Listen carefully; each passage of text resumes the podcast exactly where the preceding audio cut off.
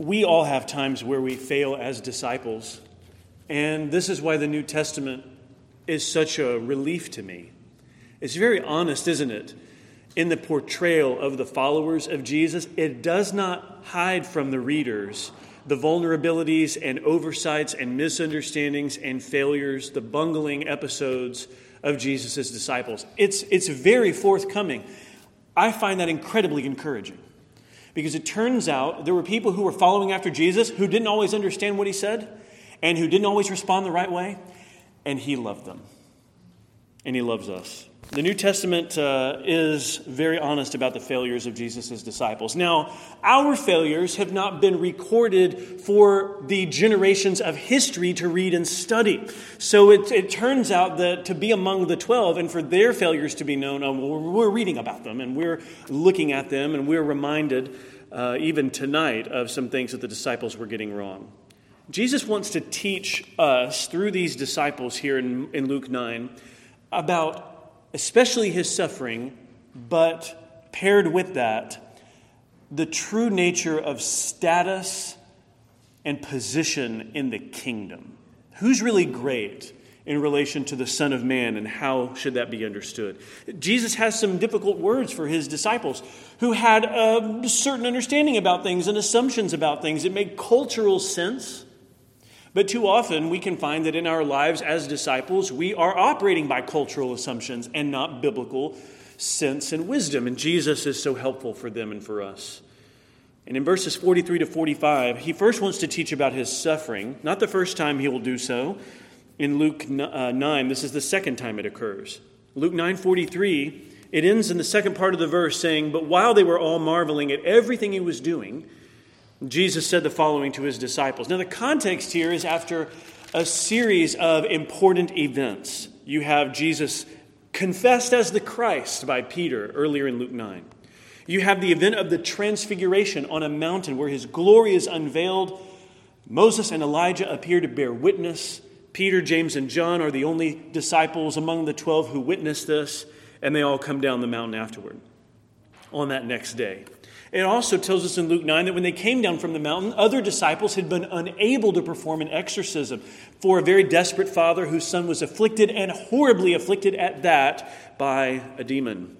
Jesus rebukes the evil spirit and drives it from the boy giving the boy back to the father. It tells us in the first part of verse 43 all were astonished at the majesty of God because Jesus was demonstrating divine majesty in his teaching, in his wonders and miracles. This had been the case, not just on that mountain.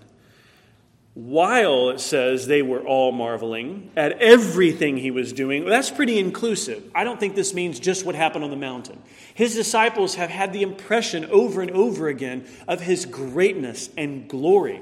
They have seen him still the storm. They have seen him multiply loaves and fish for thousands. They have seen him raise the dead. These disciples have plenty of reason to be awestruck at Jesus while they were all marveling at everything he was doing, which was so much. Only a selection of episodes and teachings given for us in the four Gospels. Jesus says the following to his disciples in verse 44 let these words sink into your ears. I'm pretty sure I've said that kind of thing to my children. Uh, you can imagine how uh, something really important here. How should I preface this? Really listen to what I'm about to tell you. Let this really sink in. And Jesus, here, as the caring leader and teacher and savior of these people, he says, All right, I've got, I've got something I'm, I'm continuing to predict. I really want you to let this sink in. Let these words sink into your ears. This has reminded New Testament scholars of the book of Exodus. In Exodus 17, it tells us the Lord said to Moses, Write this as a memorial in a book and recite it in the ears of Joshua. Putting something into the ears of someone deeply is so that they will hear and internalize whatever's following. This is no light matter. What's Jesus giving here? A report about what he ate that morning? This has to do with his coming suffering. The, the weight here is preceded by that statement. It's solemn, I think. Let these words sink into your ears. It's very short here. The Son of Man is about to be delivered into the hands of men. Sometimes he gives more information than that. Earlier in Luke 9, he talked about his coming suffering and the fact that he would be rejected and the fact that he would be killed and then on the third day be raised again. He will in the future speak about what he is doing. Luke 9, 20, uh, 9, Luke 9 44 is a very short, condensed description of what Jesus has coming. Him being delivered over. There's something that's divine, though, in that passive to be delivered over Ultimately, it's not Judas who hands Jesus over, and ultimately, it's not the disciples who flee and render him susceptible and vulnerable to the arresting mob. Ultimately, it is the will of the Father that the Son lay down his life. Jesus is going to be delivered over. The Son of Man is about to be delivered. This is the plan of God. I think that's the tone behind this language. The Son of Man, that figure from Daniel 7. The reigning figure, the figure in Daniel 7 13 and 14 who receives authority over nations.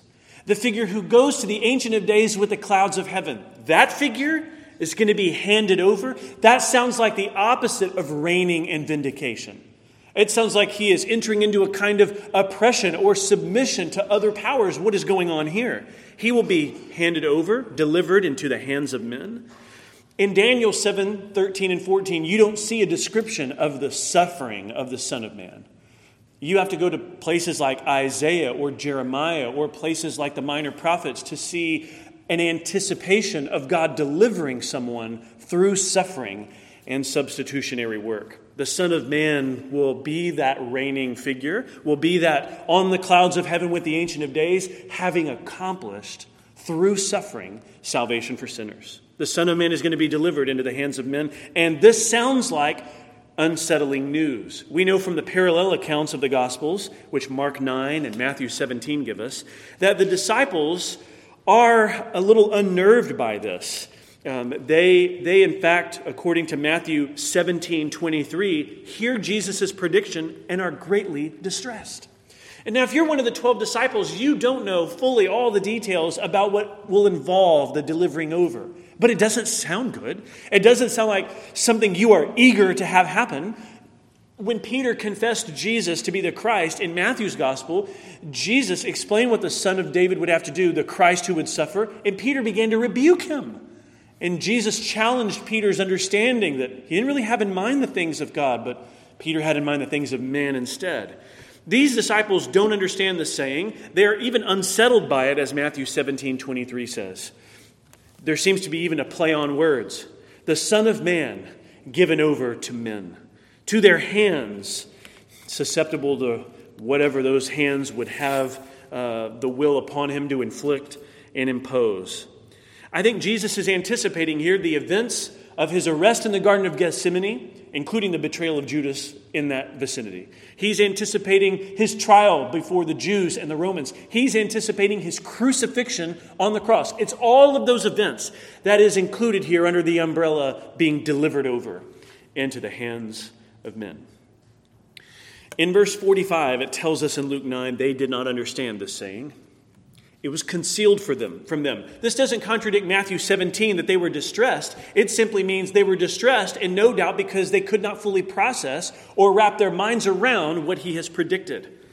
They didn't understand this saying fully, for it was concealed from them so that they might not perceive it. And they were, uh, they were afraid to ask him about this saying. At the end of verse 45, you get that tone of the disciples being unsettled. There's a, a, a fearful response that they have. They don't like necessarily what they've heard. They don't fully grasp what they've just said. In fact, any emotions that they feel about it are negative. They were afraid to ask him about more. They'll sometimes inquire after a parable. They will ex- ask him privately, What did you mean by teaching this particular thing? But here they're afraid to inquire more about this saying. We're told in verse 45 language that sounds like the sovereignty of God behind this whole affair. Notice it says it was concealed from them so that they might not perceive it. This doesn't mean they won't ever perceive it. They do, especially after the resurrection.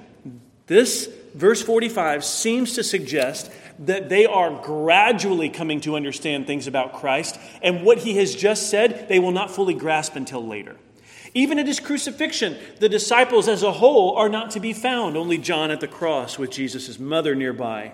The disciples are fearful, and even at the resurrection of the dead, they were not rejoicing at the news of the women, but were skeptical. The fearfulness and distressed responses of the disciples, we can understand this from their perspective. We don't want to be too hard on them. They've been following this guy for years. They've seen the miracles that he does, that nothing can withstand him. They've seen demons driven out, storms made still. Later, he will do more miracles. And all of a sudden, who's going to get the better of him? I'm going to be handed over, delivered over into the hands of men. Why? Nothing can stop you so far. What's going to interrupt this whole momentum that's been building against the forces of darkness and the effects of sin and the curse? You're pronouncing sins forgiven. You're driving out fevers and healing lepers. You're going to be delivered over into the hands of men. They were afraid of this saying and did not inquire that didn't keep them from talking. We know from Mark 9 that they continued to Capernaum when the next uh, verse is reported here. And when they were in the house, they have this following uh, interaction. There was an argument that has arisen from the disciples. Luke 9 46 through 48 is a lesson about status. The, the language of status is especially tied to Jesus' claim about being the Son of Man. He's the one who will have a never ending kingdom and reign over all the nations. And it would be natural for disciples to ponder if we're following the guy who's the Son of Man, Peter claims he's the Christ, and we would affirm that. So he's the Christ, the Son of David, the one who will rule. I wonder, I wonder which of us will be great in that kingdom. As he is the exalted Son of Man, I wonder in relation to that and in terms of position and status, I wonder where we're going to stand. And this is part of their curiosity. We're told in Luke 9 46 that an argument arose among them. All right, things getting a little heated, get a little awkward. All of a sudden, it might have started out a little civil, a little peaceable, but uh, not everybody agrees on who's going to be the greatest. An argument arose among them as to which of them was. Peter, James, and John might have said, Well, you know, did he ask the rest of you guys to go on the mountain to see him transfigured? I didn't think so. You know, even Peter, James, and John have only have experienced something that only of those three, with that transfiguration, something the other nine disciples did not experience. So if anybody had some evidence to put onto the table about who Jesus might have nearest him in the position of the kingdom, Peter, James, and John might have something to give. In fact, they might say, well, you know, in terms of greatest of the kingdom, guys, you guys couldn't even drive out that demon. Jesus had to come up and take over where you left off, and you showed yourself powerless and faithless, and he rebuked us. Well, this argument's arising about which of them is the greatest. You know, is it tied to the Son of Man claims from Daniel 7? Is it tied to the transfiguration? Something has got them thinking about the greatness of Jesus and what that means for them. J.C. Ryle is very perceptive here to identify all right, what's lurking behind all of this argument and, and uh, speculation? Well, it's human pride. It's human pride. Listen to Ryle. He says, Of all sins, there's none against which we have such need to watch and pray as pride. It is a pestilence that walketh in darkness, and a sickness that destroyeth at noonday. No sin is so deeply rooted in our nature, it cleaves to us like our skin. Okay, well, that's a set of images for us to think about from Ryle's perceptive insight into the text. There's pride, exaltation, focus on self and greatness and status that has consumed their thinking. We're not surprised that Jesus has a response here and a response that will sort of cut through this whole situation like a knife through butter. And he says, knowing the reasoning of their hearts, takes a child and puts him by his side and says, Whoever receives this child in my name receives me, and whoever receives me receives him who sent me. For he who is least among you all is the one who is great. Now, Jesus wants to address the subject they're thinking about greatness in the kingdom. And Jesus is willing for them to recognize greatness in the kingdom is not greatness in the eyes of the world. Jesus says, for example, and he takes a child. In verse 47, we're, we're apparently looking at an entourage traveling with Jesus, and some scholars have said, was this the child that he just healed from demonic possession earlier in Luke 9? It's not clear. But at least the disciples are not the only ones with Jesus traveling. Jesus takes this child, knowing the reasoning of their hearts, which means they weren't having this as a loud conversation in front of Jesus. Guys, keep your voice down. We don't, we don't, we don't want to arouse his, you know, uh, his response, but here it is. Knowing the reasoning of their hearts, he takes this child, and in the ancient world, the child was someone without any rights. The child was someone who, in the eyes of the world, had no desirable status. Children would have been easily neglected, easily disregarded in relation to the adults and leaders in their lives, they would have no power. And we can say multiple truths like that about children, even in 2020 and especially in other parts of the world. Here is someone without worldly and social status that would be desirable. And Jesus says, Let, let me illustrate something for you about greatness. Whoever receives this child in my name receives me, and whoever receives me receives him who sent me. For he who is least among you all is the one who is great. It's the one who is not caught up with being seen as significant in the eyes of the world. Jesus wants to talk about that. It's the one who is not craving and seeking after the assertion of status in the eyes of the world. That's what Jesus wants to speak about. And the child is the perfect illustration here. Misunderstandings can sometimes come up with a passage like this if someone says, Is Jesus telling us to be like a child in a way that our children humble? Is that what Jesus is telling us? I don't think this is a lesson about humility here as much as it is a lesson about status. We might recognize that children can be very, very selfish. And, and so humility might not be the thing bound up in the heart of the child, at least according to Proverbs. So it seems like a lot of foolishness and a lot of self involvement that can be naturally in our hearts from childhood on up. What's the significance about the child in particular? The powerlessness, the dependence, the lack of rights and status in the eyes of the world. That's what the child represents. And the disciples, in seeking after greatness in the eyes of the world, would look at others in the kingdom, perhaps, from a worldly perspective and say, Well, I'm not going to focus there. I'm not going to extend my heart and arms there. I'm going to exclude and overlook. After all, that's just a child. I think Jesus is challenging them to recognize that as disciples of Jesus, we can't evaluate people the way the world does. The world would look at children in Jesus' day and see them as without status and without merit. And I think Jesus is saying to his disciples, I wonder what you see when you look at this child. Because if you see only what the world sees, then you are not thinking in a kingdom way. Jesus says, Whoever receives this child, and this means the deliberate extension of welcome and hospitality and enjoyment and invitation and embrace to treat as a meaningful, significant person who matters. I, think Jesus is saying, You're talking about who's being great in the kingdom. Let's see, do you think this child matters? Because if, if that can't be something you're willing to affirm, we've got a long way to go here thinking about greatness, he says at the end of the verse in verse 48 He who is least among you all is the one who is great. And I wonder if the disciples are so eager to be seen as the one who is great that they are going to be failing to process the lesson that Jesus is giving them. He's calling them to see people the way he does. Now, that's the challenge. That is the ever present challenge in the life of the disciple to see other people the way Jesus does. And Jesus did not look at people and say, well, this one isn't worthy, and this one is easily looked over, and this one is, you know, insignificant. People were significant to Jesus, even if from the categories of the world there were social or political reasons to exclude them, to overlook them, to say that doesn't matter. Now, why would people operate at all in that way? Because there is this this bent within humanity that we can go after others that we might think would make us look in a particular light. That this particular person, because of who they are what they can bring to the table, there can be a sense in which reaching out and extending that word and extending that hand can be done so as long as we can see what we can get from that. And yet, from children in the ancient world, what could be gained? And I think this is Jesus' way of saying, well, that's the very point then. Loving them, ex- welcoming them, receiving them, because they are people made in the image of God. People made in the image of God, and therefore valuable.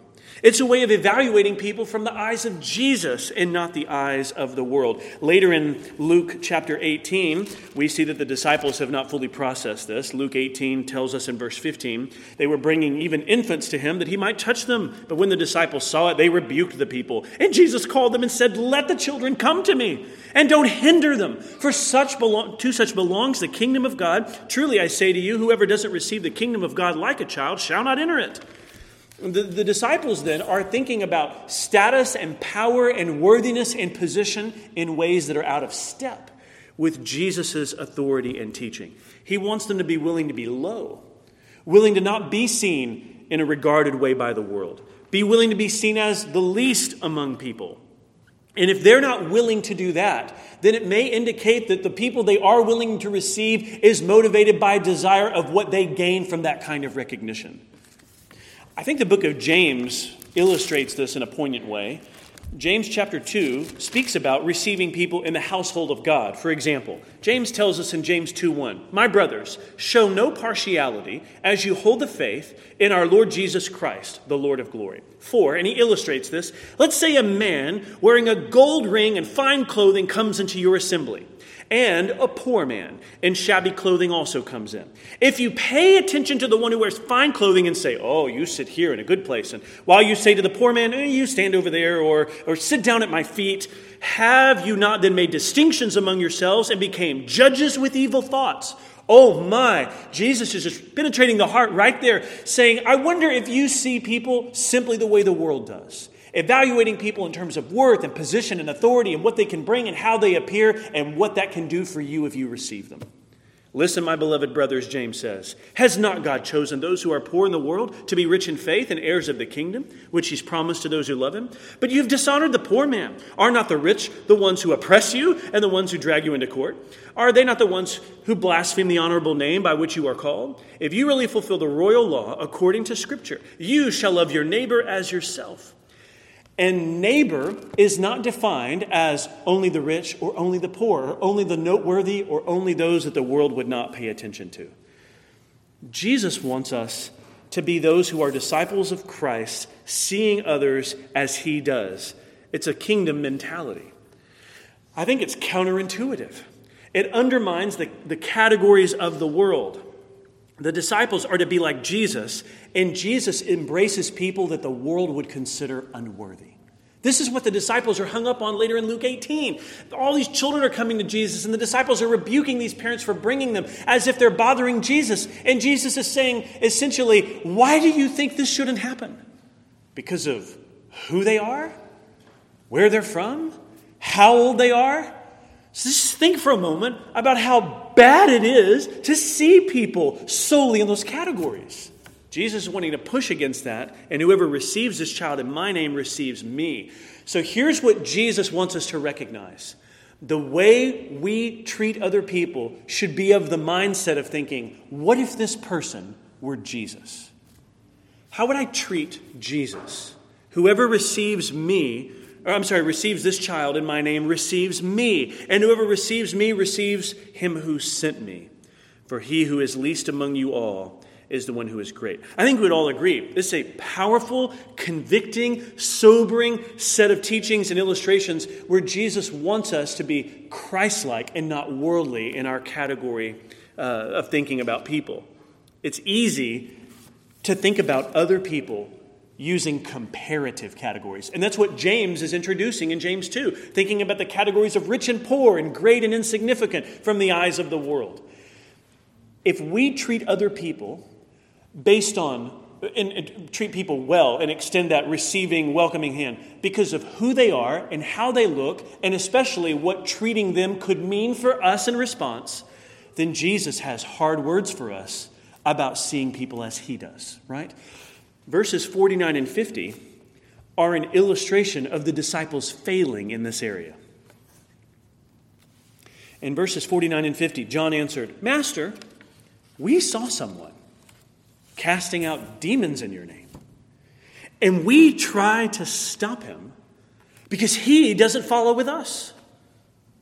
But Jesus said to him, Do not stop him For the one who is not against you is for you. Now, Jesus used the illustration of a child, but he wasn't limiting the application of this to children, but people who seem to be excluded for whatever reason. And the disciples have suddenly engaged in verses 49 and 50 in an act of exclusion. They've drawn a, a boundary, said, Us, not you. And Jesus has a strong word for this. John is the one named in verse 49 more often than not, when you see a disciple named, Peter is the speaker. Occasionally, you see John included, and he's one of the ones here. In Mark 9, we see the parallel to Luke. Luke's account is a little shorter here. But John says, Master. So we saw somebody casting out demons. Let's, on the face of it, recognize that needs to happen in Jesus' day. You've got demonic possession, so people becoming free and liberated from demonic possession. Well, this would be something we would think we'd want to encourage. We saw somebody casting out demons, and in your name, here is a person that, that seems to be operating with a view toward giving the authority and glory to Jesus Christ for what he's doing. We don't know who this person was in verse 49. Casting out demons in your name is what this person is doing. Now, John says, here's his report. We tried to stop him. We tried to stop him because he does not follow with us. I think this is John's very honest way, though misinformed way of saying, well, he wasn't one of the twelve. He wasn't in our circle. So we said to him, You stop that. We tried to stop him because he does not follow with us. Well, if Jesus talked about receiving people in his name, here this exorcist is seeking to treat those afflicted by demonic possession and doing so in the name of Jesus. These disciples did not receive this man. They did the opposite of what Jesus would have commended in verse 48. John's honesty is apparent. We tried to stop him because he does not follow with us. The man's lack of association with the disciples, as one writer put it, that's what caused them to try to stop his ministry of exorcism. Can you imagine? Here are people that are being delivered in the name of Jesus. This is a man casting out demons in your name. And the disciples say, We think you should stop that. This has reminded New Testament scholars of a situation with Moses in the Old Testament book of Numbers. The Spirit of God fell upon elders in Numbers 11. And in addition to the particular number of appointed elders, there were a couple other people in the camp named Eldad and Medad. Here's what happened. Numbers 11. There were two men who remained in the camp, one named Eldad, one named Medad, and the Spirit rested on them. They were among those registered, but they had not gone out of the tent, and so they prophesied in the camp. A young man ran and told Moses, Eldad and Medad are prophesying in the camp. And Joshua said, My Lord Moses, stop them. And Moses said, Are you jealous for my sake? Oh, would that all the Lord's people were prophets, and that the Lord would put his spirit on all of them. Moses' response was probably not what Joshua and the, another young man had expected. But Moses recognized that if the Lord was ministering in a powerful way beyond the particular number of elders on whom the Spirit had come, then that was the discretion of the Lord. And not something that the people should say, but from our perspective, we think we should stop that. And ironically, then the disciples were trying to stop someone. Now, there's a deeper irony here because these disciples failed to exorcise a demon from someone earlier in Luke 9. These are the very people whom Jesus addressed with a rebuke that sounded like he was speaking to a wilderness generation from the Old Testament that were acting not in dependence upon him, not in faith toward him, but faithless and twisted. And Jesus spoke that way in Luke 9 in verse 41. Oh, faithless and twisted generation. So they have failed to cast out a demon in Jesus' name, and yet they feel confident enough that they can stop other people from doing that. Jesus says, no, that's not the way this works. This unnamed exorcist working in the name of Jesus we're not told if Jesus has interaction and authority bestowal upon this man. The disciples are too concerned that he doesn't follow with us. And therefore, we tried to stop him. In verse 50, Jesus says, Don't stop him, For the one who is not against you is for you. And I think this remark is very sobering as readers, where we recognize there are many people ministering in the name of Christ around the world who might not be identified closely with the circles of influence and gatherings and even denominations that we are most accustomed to. But let's not make the greater error of John that just because people are ministering in the name of Jesus but aren't doing it with us, that they shouldn't be doing it at all. There may be particular prohibitions and standards and doctrines that we want to hash out with fellow brothers and sisters in Christ. But there will be a lot of people in heaven besides Reformed Baptists. So I'm just recognizing a truth and principle that the ministry in the name of Jesus that this man is operating in, here these disciples say, but he's not following with us. And I think that one application here is the danger of tribalism.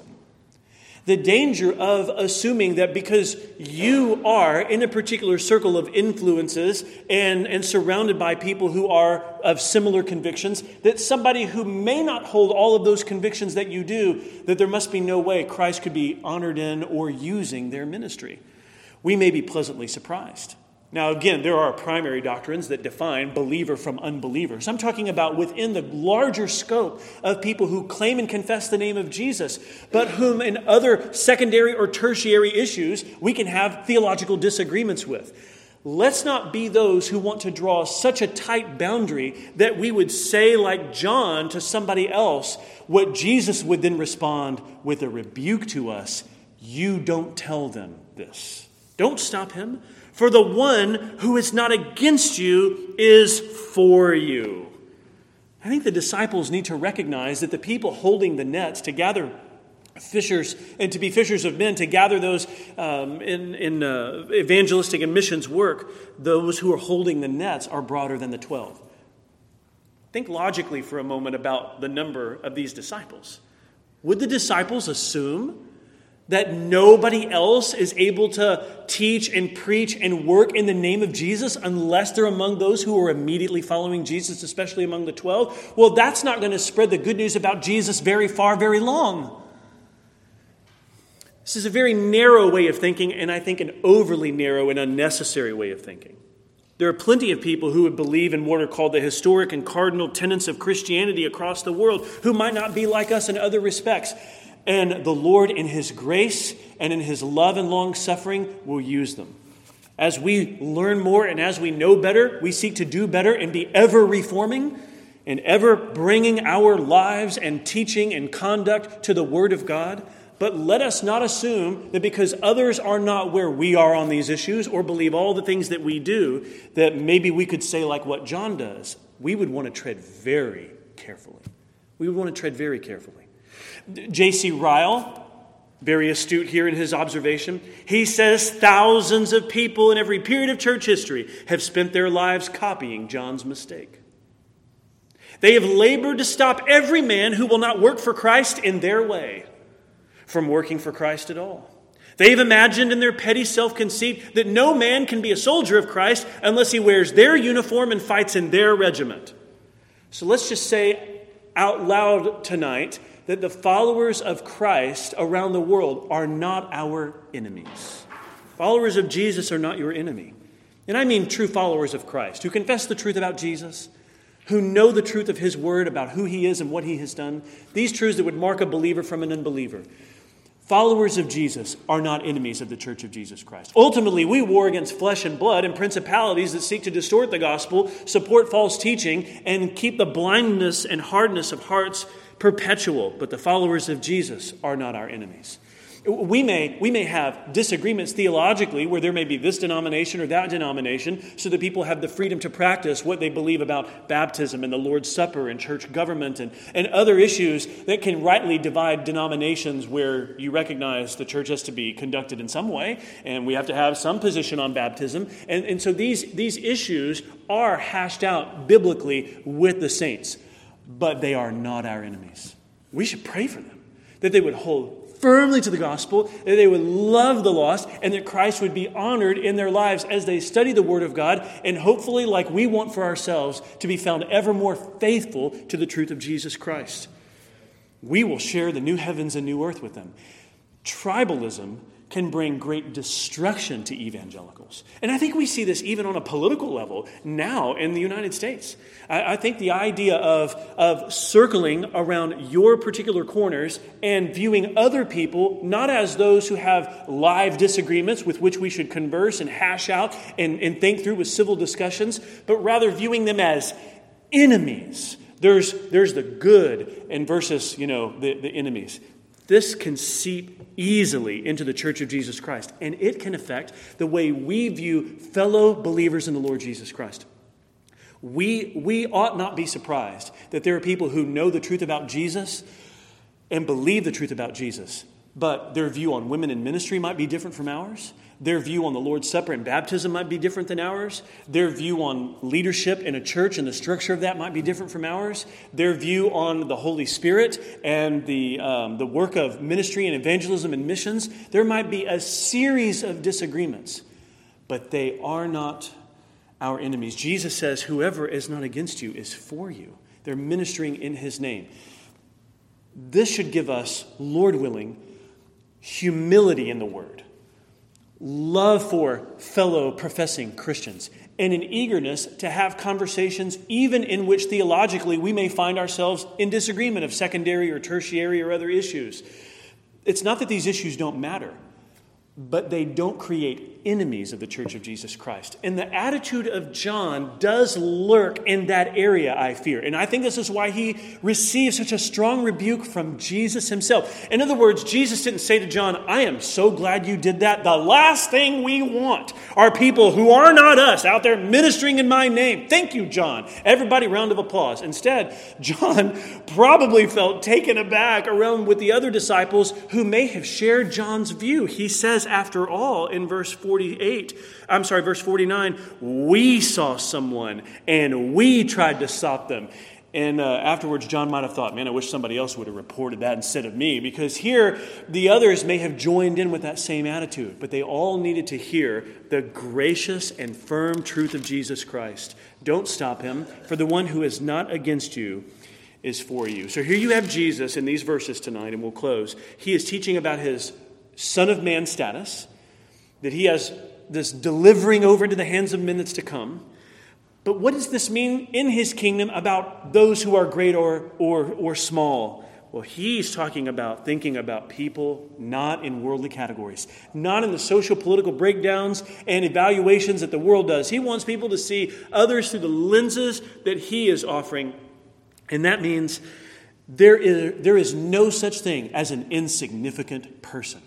There's no such person of an age or a background or a race or an economic status who doesn't matter. They matter because Jesus Christ loves sinners and died for them, and people are made in the image of God. Nobody is insignificant. Nobody is insignificant. And we need to treat people in the name of Jesus as if we are receiving Jesus himself with our words and with our welcome. In doing so, I think this honors and dignifies image bearers. And when these are followers of Jesus and, and we are able to fellowship with them and rejoice in our common Savior, we recognize that our fellow Christians are not our enemies. We love the name of Christ and we're seeking to follow him faithfully.